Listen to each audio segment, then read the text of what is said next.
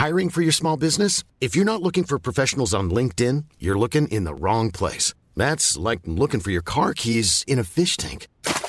LinkedIn helps you hire professionals you can't find anywhere else, even those who aren't actively searching for a new job but might be open to the perfect role. In a given month, over 70% of LinkedIn users don't even visit other leading job sites. So start looking in the right place. With LinkedIn, you can hire professionals like a professional. Post your free job on linkedin.com slash people today.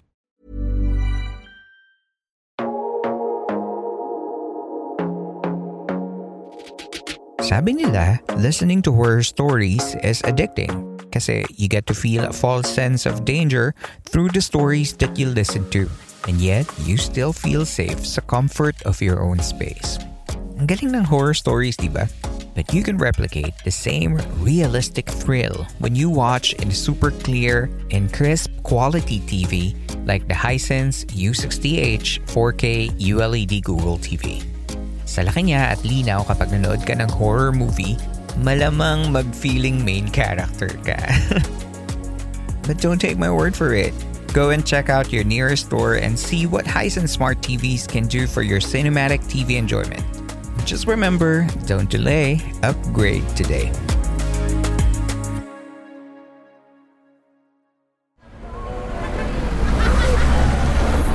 Podcast Network Asia.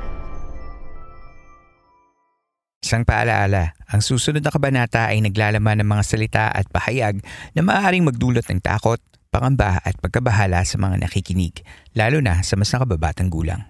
Huwag magpatuloy kung kinakailangan.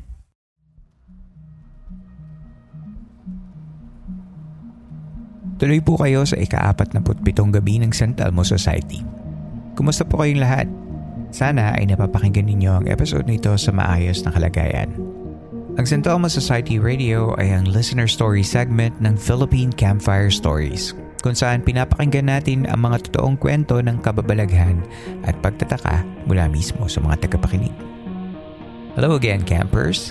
If this is your first time listening to this segment of the podcast, welcome to the show at sana magustuhan niyo ito. Bago tayo magtakutan, we have a short segment here in the show called Camper Shoutouts kung saan binabati natin ang mga listeners and friends of the show. Let's start from our Facebook page, ang sabi ni Index. Sobrang daming thank you dahil nag exist tong podcast na ito sa Spotify I have episodes of breakdowns most of my life, especially in the past couple of years. But with the Philippine Campfire Stories, I was able to take a break from reality and dive into the stories and worlds from the unknown. Kasama ko kayo sa pagko-commute, sa trabaho, kapag lunch, at sa pagja-general cleaning tuwing linggo.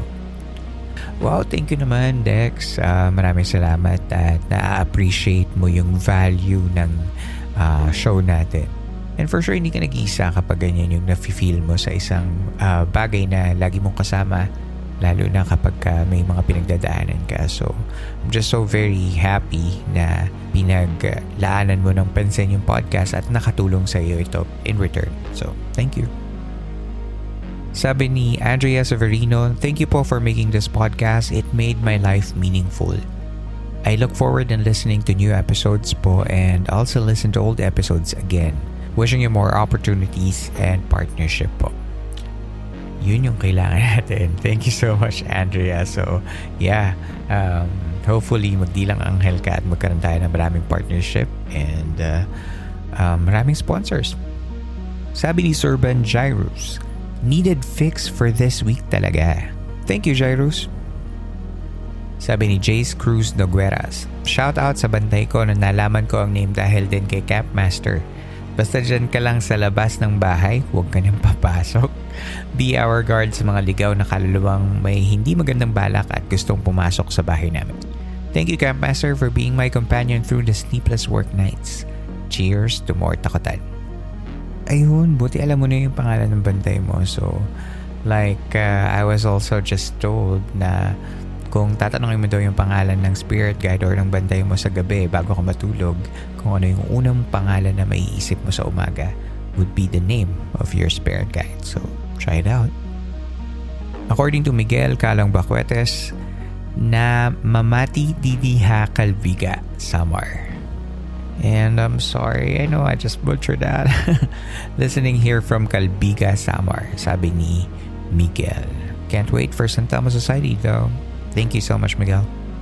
Sabi naman sa Twitter at Lao underscore AJ, pregnancy cravings. Naglakad kami for 30 minutes para sa isang pirasong siopaw at 1 a.m. Kinain ko lang tapos umuwi din kami. Ganun talaga pag buntis. Pero 1 a.m., baka naman ikaw yung gawing snack ng mga aswang pag ganong oras. Mag-ingat ka din. Sa Twitter pa din, sabi ni at Leril Me. Parang gusto ko tuloy bumisita sa Biringan. Kumakain pa naman ako ng black rice. Basta pag napunta ka, mag-take ka ng photos, mag-vlog ka, tapos bumalik ka lang dito, kwento mo sa amin para, para may proof na, di ba? Para ikaw na yung unang-unang uh, makakapag um, share, 'di ba? Travel vlog pero tubiringan, 'di ba? Cool 'yun. Ito naman mga pabate, sabi ni Red Dragwal. Shout out to VXI Panorama Comcast Training Team. I love you. Yan, sabi yan ni Red. Um, hello sa mga taga VXI Panorama Comcast Training Team. Huwag masyadong masipag, hindi tayo tagapagmana ng VXI. Joke lang. Um, sabi naman ni LM Marcelo, pinabati ko ang mga taga Arezzo Place Pasig. At ako na din, mag-hello ako sa inyo sa mga taga Arezzo Place Pasig. Eto medyo suki na natin si Christine. Sabi niya, pa-shoutout naman Master Earl sa kapatid kong mahilig makinig ng podcast pero matatakot din. Si Jomelyn Tan ng IT Cognizant. Ayan. Hello sa'yo, Jomelyn. Sabi naman ni JB Dangelan. Dangelan? Shout out sa mga hindi nakikita at mahilig magparamdam.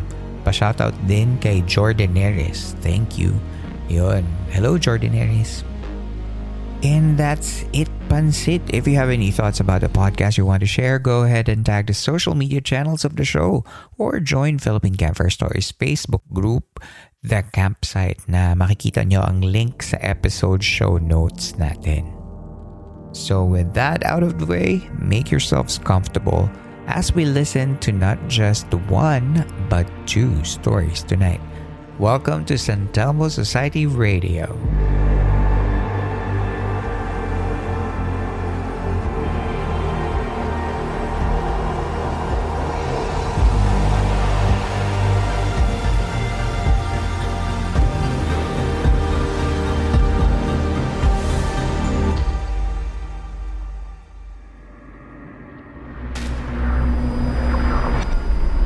Let's have our first caller for the night.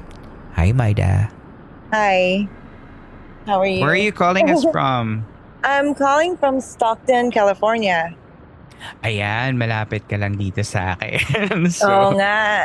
Thank you so much for um, grazing our episode. So, sumulat ka sa akin, meron kang um, kwento about yeah. a certain uh, creature, let's say, sa bahay ninyo?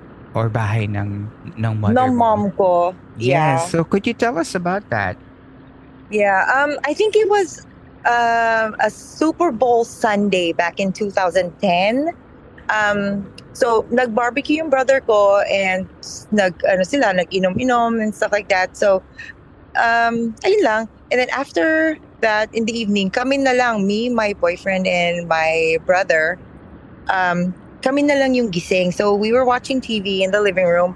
And then all of a sudden, like in the corner of my eye, I noticed something at the end of the hall, like coming from my mom's room. Mm-hmm. So, um, napatig tumingin ako. And then at the same time, yung brother ko, tumingin siya like, tumingin siya. Sabi ko, ano, what, what's wrong? Are you okay? Sabi niya, uh, my dad, nakita mo yon? I was like, what? I didn't say anything.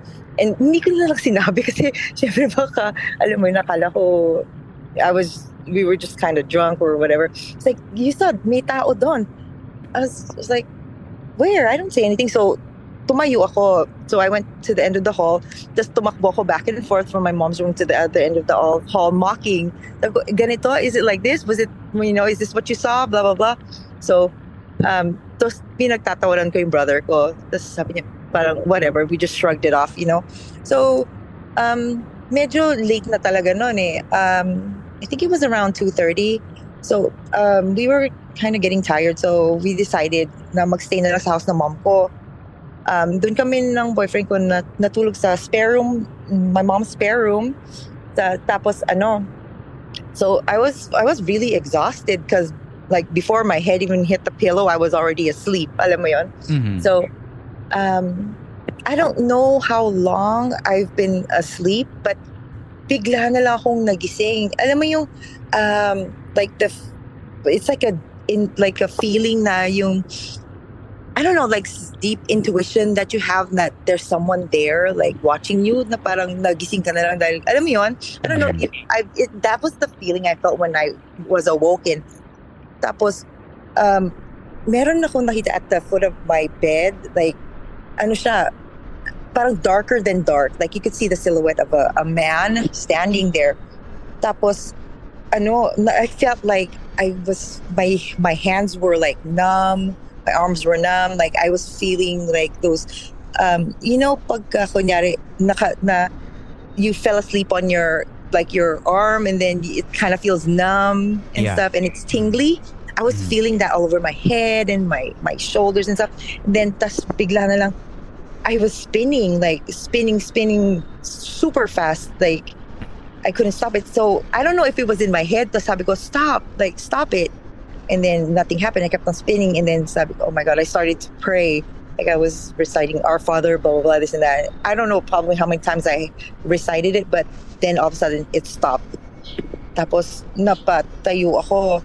Sabi, I woke my boyfriend up. I was like, Let, let's go. We have to go. I want to go home now. I, ayoko na dito. And he's like, well, what's wrong? What what happened? Sabi Like niya, in the middle of the night. yeah, no, yeah. It was like like I, I don't know what time is it was. Probably well, we went to bed at like two thirty, so maybe Early in the morning. Mm-mm. yeah, in the middle of the night. Yes. So sabi ko, let's go, let's just go home. Tapos ano, so kinwento ko sa kanya on the way home. Sabi niya, yeah, you know, I felt kind of weird at your mom's house. Um, he said he was feeling kind of weird, but he just didn't want to say anything. So after noon, um, hindi ko na lang binanggit sa kanila. I just didn't say anything.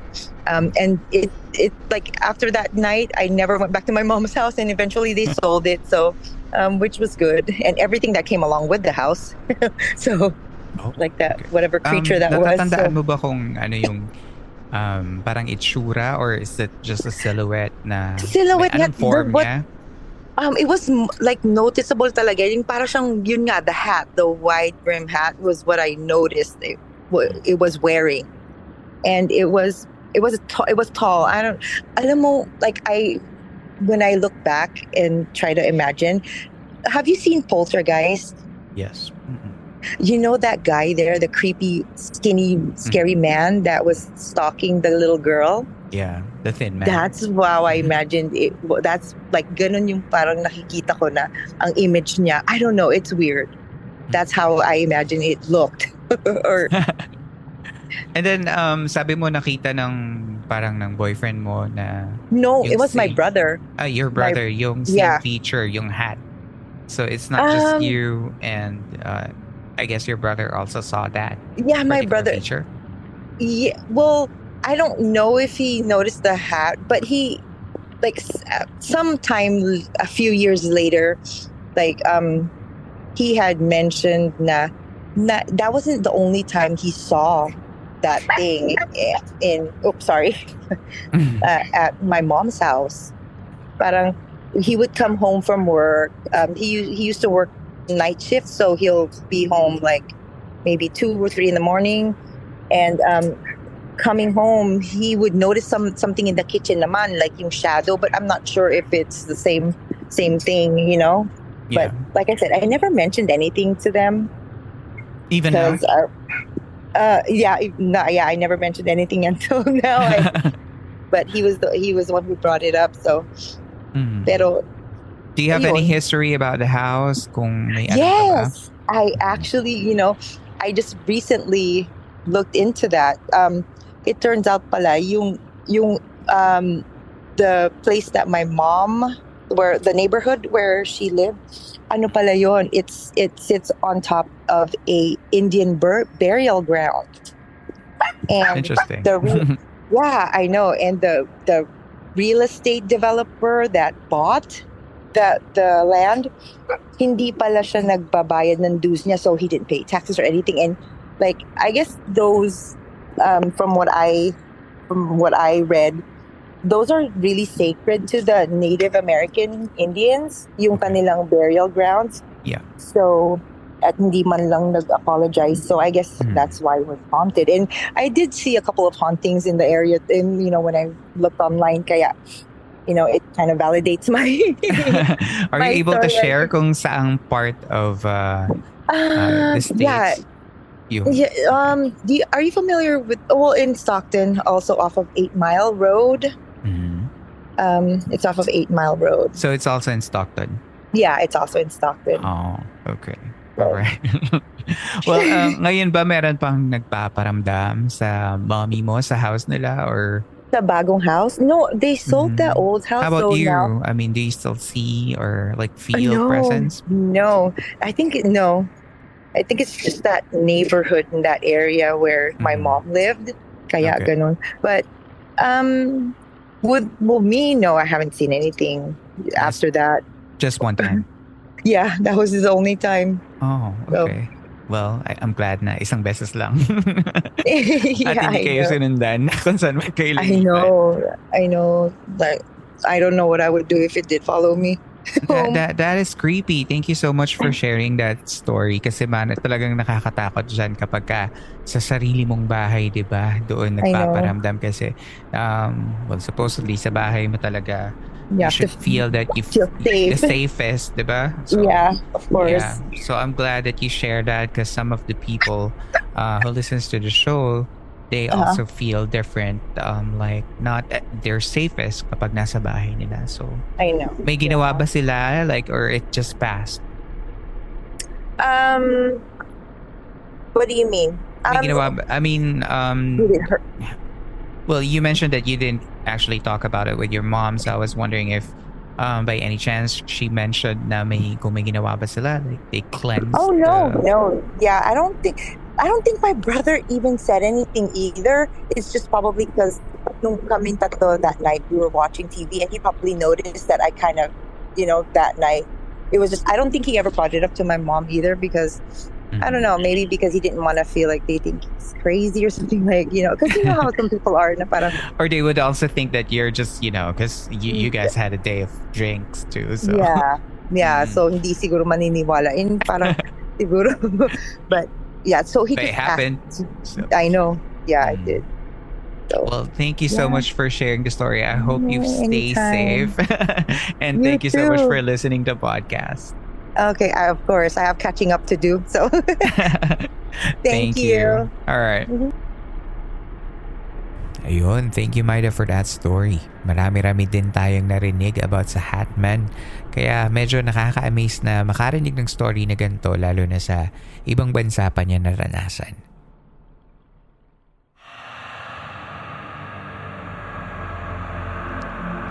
Tigil muna tayo sa kwentuhan. Magbabalik ako kasama ang next storyteller natin at marami pang kwento matapos lamang ang ilang saglit.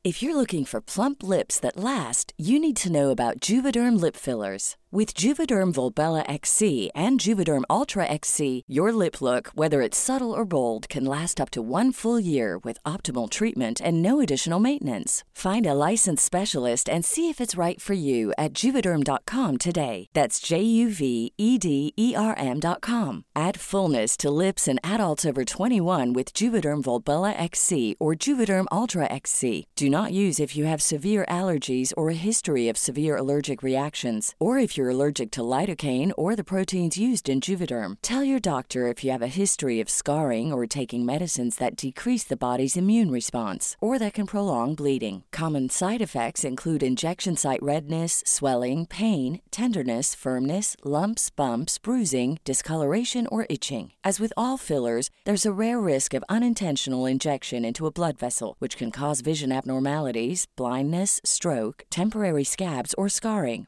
For full important safety information, visit juvederm.com. Hiring for your small business? If you're not looking for professionals on LinkedIn, you're looking in the wrong place. That's like looking for your car keys in a fish tank. LinkedIn helps you hire professionals you can't find anywhere else, even those who aren't actively searching for a new job but might be open to the perfect role. In a given month, over 70% of LinkedIn users don't even visit other leading job sites. So start looking in the right place. With LinkedIn, you can hire professionals like a professional. Post your free job on linkedin.com slash people today.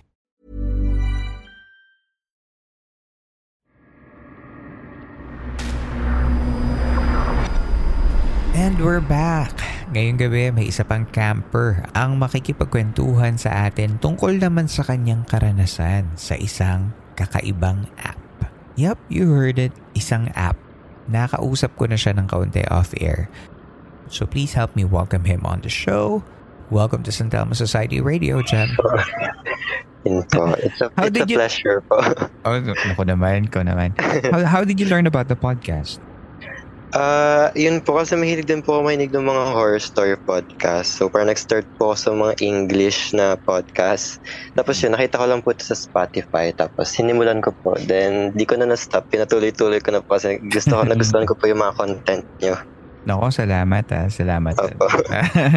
na pakinggan mo yung mga episodes natin. So, Yes po. um, sumulat ka, so nag-email ka sa sa Campfire because you have your own story to tell. So that's why um, gusto mo sanang ipa ibahagi sa ating mga ah, kasama sa Campfire ang iyong story. So, what is it about? Anong anong kwento mo, Jem? Yun po. Ah, bali, ano ko lang din po ah, before we start po. ah, inform ko lang po na ano po talaga ever since po nung bata ako. Siguro po 7 to 8 years old po siguro ako noon. May parang na-discover ko na po na may third eye ako. So parang halos araw-araw po kung makakita ako noon. Tapos, ah, nung dumating naman po nung grade 5 ako, para may nakilala po yung nanay ko na spiritista.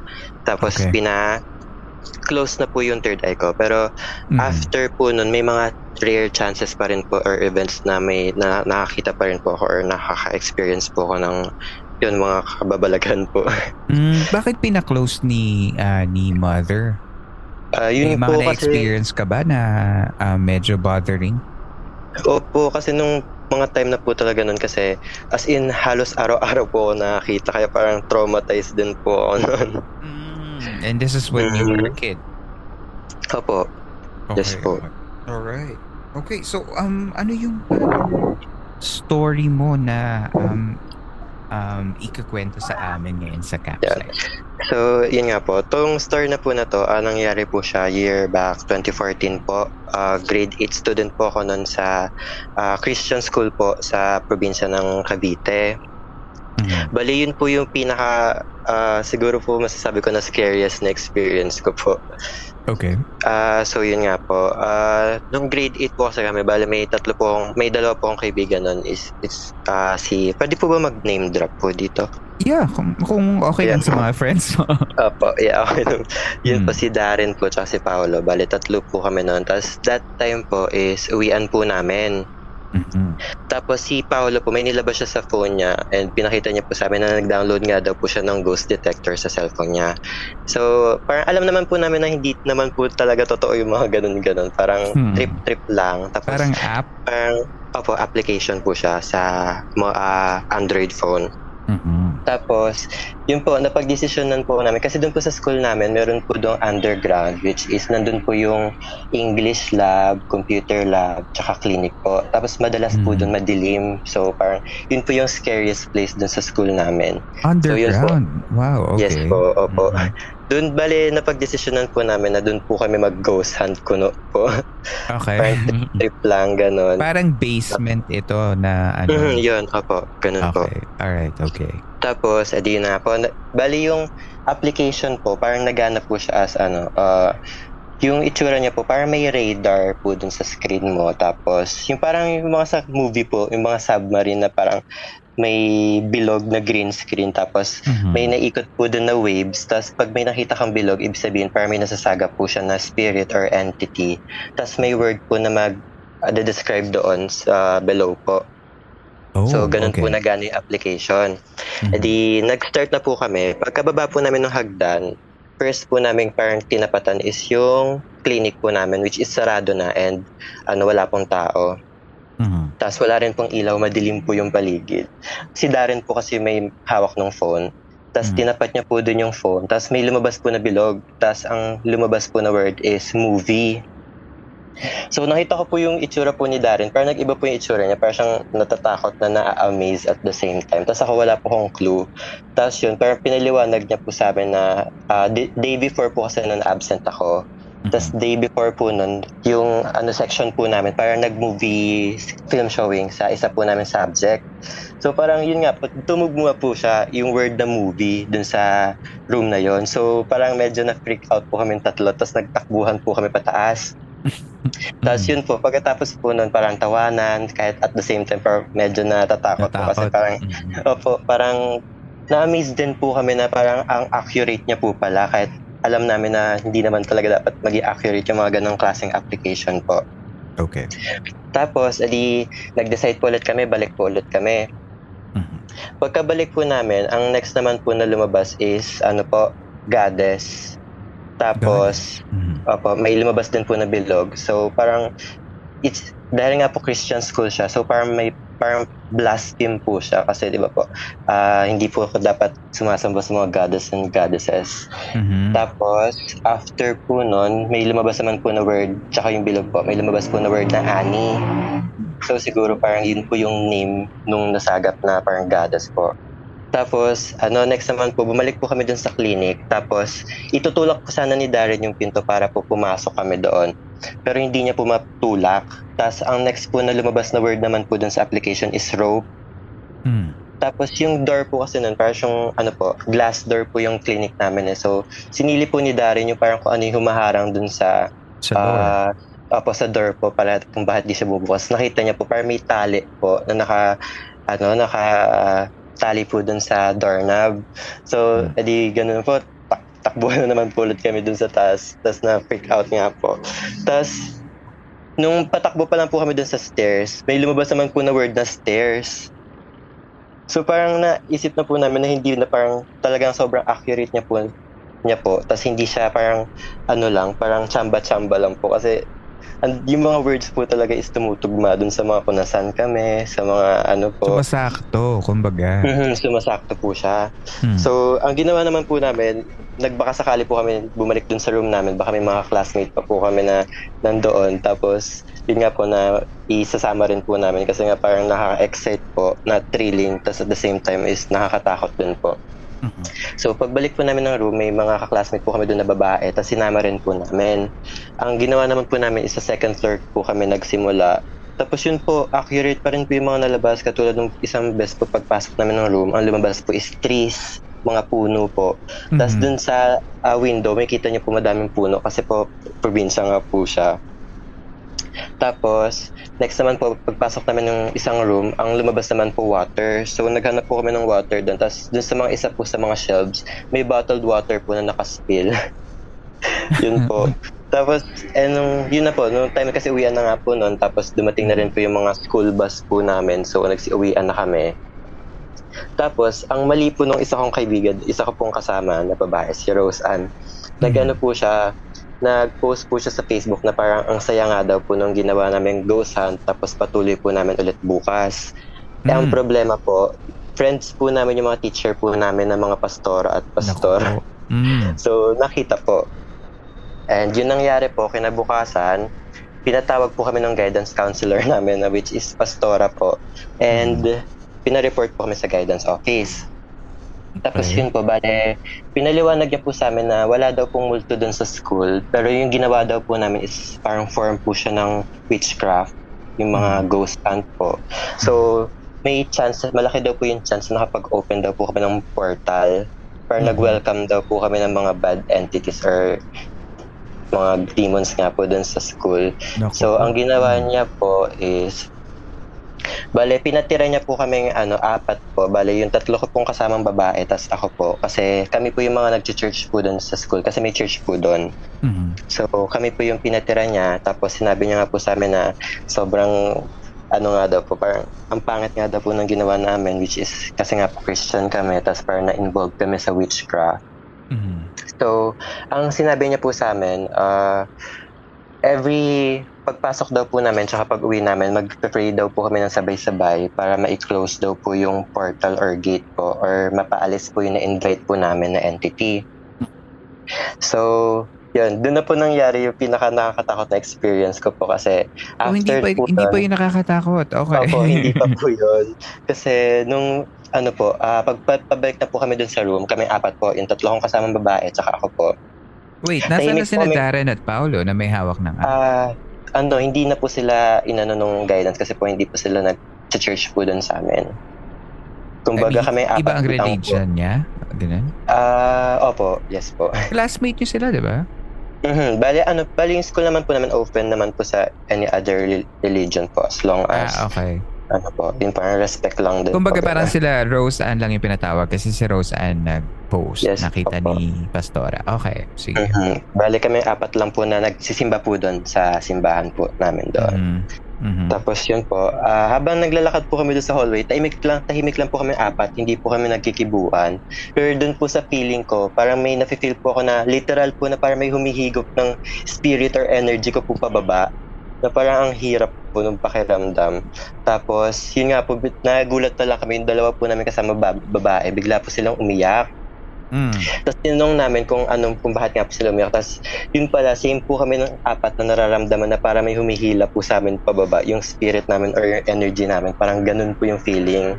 Pababa? So parang yun po. Going where? Pababa? Oh, yun nga po parang di ko po ma di ko po ma-explain na maayos. Parang yung literal po na yung energy or yung ghost or yung spirit po namin parang hinihila pa baba na parang okay. sobrang ba- sobrang bigat po nung feeling ganon. Mm, okay, okay. Tapos yun nga po, umiyak yun silang dalawa. Tapos yun nga po, pare-parehas po po kami nararamdamang apat.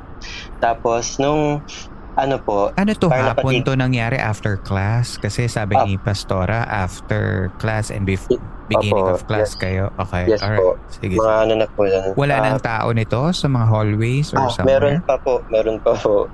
Mm. Tapos yun nga po, nadaanan kami no, ulit ni Pastora kasi may class din po siya. Tapos sinabi po namin na ganun nga po yung nararamdaman namin. Tapos yun nga po, sinabi niya na sa amin na mag-pray na daw po kami. Simulan na, simulan na daw po namin yung prayer.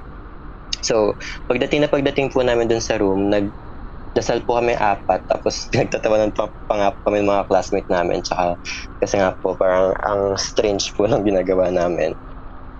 Tapos anong yun prayer po, to anong uh, may uh, bali nagkakanya-kanya so, may binigay bang siyang Ah, okay. Kanya-kanyang prayers. Oo, okay. po. Kanya-kanyang prayers na lang po. Tsaka, yun nga po, parang binigyan po kami ng task na yun nga po, ipag-pray na mawala, parang ipitaboy po namin yung spirit or yung entity na na welcome po namin dun sa school. Mm-hmm. Tapos yun po, uh, bali yun na po, start po noon, every time na papasok po kami, tsaka uuwi, uh, nagpe-pray na po kami, tapos sabay-sabay kami apat. Tapos yun po, during those prayers din po, may mga weird din po na nangyari tulad nung halimbawa, bigla pong umikot yung LEC nung uh, wall fan po dun sa tabi namin kahit hindi po siya nakasaksak tas wala pong hangin sa paligid. Tas parang may times po na sa parang kahit kami apat lang po yung tao sa room may parang may mga galabog po ng paa na maririnig sa tabi po namin. Mm. Mga ganun po. Tas yun, mga ilang tries din po, mga Uh, Tapos after po nun, parang wala na po kami naramdaman. So na-conclude na po namin na napaalis na po namin yung na-welcome po namin. Tapos nag-stop na po kami doon. Mm, sinabi ba ni Pastora kung gaano ka tagal kayong kailangan or basta hanggang mawala? Opo, yun po. Hanggang sa mawala po. Oh, okay. Tapos ni-report niya kay Pastora na wala na. Opo. Tapos yun po, okay na naman po. Wag na lang daw po namin uulitin nga po. okay. And anong naramdaman nyo ni La Rose Ann nung uh, sa experience na yun? Bale, yun nga po. Uh, na ano po namin na yun po talaga yung scariest experience na naranasan namin. Kasi parang kahit hindi po namin sila nakikita, parang ramdam na ramdam po namin na nagpaparamdam siya na inaano niya na nandun siya. sa paligid lang po siya. Okay. Baka nga, no? You'll never know. Baka nga dahil sa activity na ginawa nyo, eh meron ngang nagparamdam sa inyo na parang, oh, merong naghahanap sa atin. Halika, magpakita tayo. Yun nga Magparamdam tayo. Okay. Ay, baka, at saka baka nakagawa na kayo ng coven nila Rose kasi Yun nga nagcha-chant kayo sa hapon. Opo. That's funny. But yun po, yun po talaga yung pinaka nakakatakot. Kasi yung, yung feeling na po na yun na parang may humihila nga po sa kaluluwa mo pababa. Yun po Mm. yung first time tsaka pinaka nakakatakot na naranasan ko po ever. Okay. Well, I'm glad na wala namang nangyari sa inyo and thank you so much for sharing the story dito sa atin sa campsite. And uh, sana kapag sa susunod nga na meron kayong mga ganong klaseng mga adventures, sana ano um you you'll be more aware sa mga surroundings niyo kasi of course yung mga entities na ganyan mga na hindi natin nakikita na mga ah, kasama, syempre, we have to be respectful of them kasi parang if you're stubborn. Ganun din naman yun eh, pag nabubuhay ka, di ba? Minsan, pag tinatawag mo, tapos wala. Hello? Yes po. Ayun na, na nasisira na yun. Ayaw na tayong pag-record ng mga hindi natin nakikita. Um, no, what I'm trying to say is be respectful na lang din sa mga Yun nga rin po. mga creatures na nakikita kahit hindi nakikita. So thank you so much, Jem. Yes po. Thank you din po for ano po, for this experience po. Of course, you're part of our campsite and welcome to. Um, Yes, ngayon, mer- thank you so much for being part of the San Telmo Society. So, yun lang, Jem. Yes, po. Thank you. Thank you po. Salamat po. Salamat. Maraming salamat muli sa iyo, Jem, sa kakaibang experience na kinwento mo sa amin ngayong gabi sa San Telmo Society Radio. Kayo ba, campers? I-download nyo ba yung app na yon? Share your thoughts about the story by using the hashtag Philippine Campfire Stories.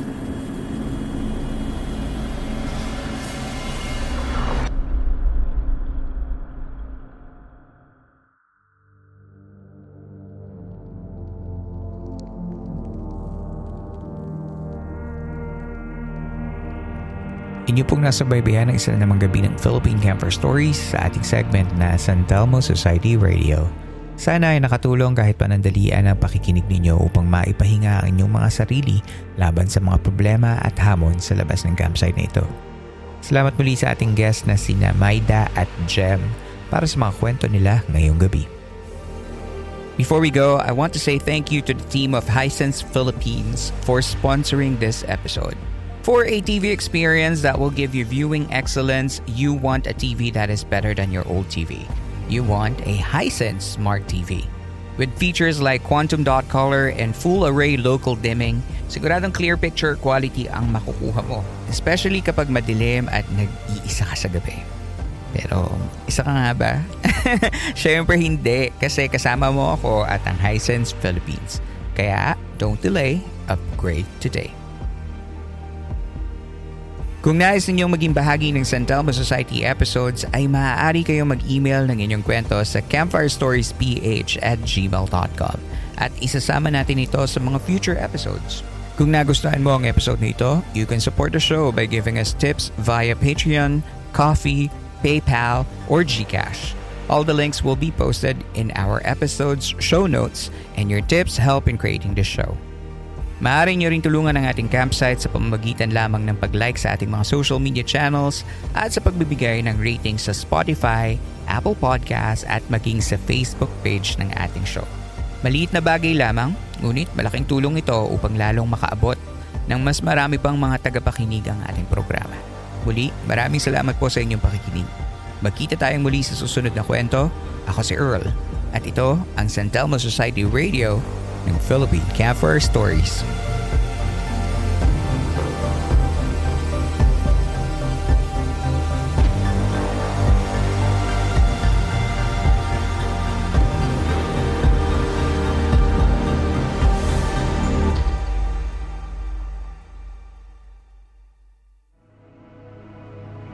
This podcast episode is based on or is inspired by true events. Unless otherwise indicated, all the names, characters, businesses, places, events, and incidents in this podcast are either the product of the podcast creator's imagination or used in a fictitious manner. Any resemblance to actual persons, living or dead, or actual events is purely coincidental.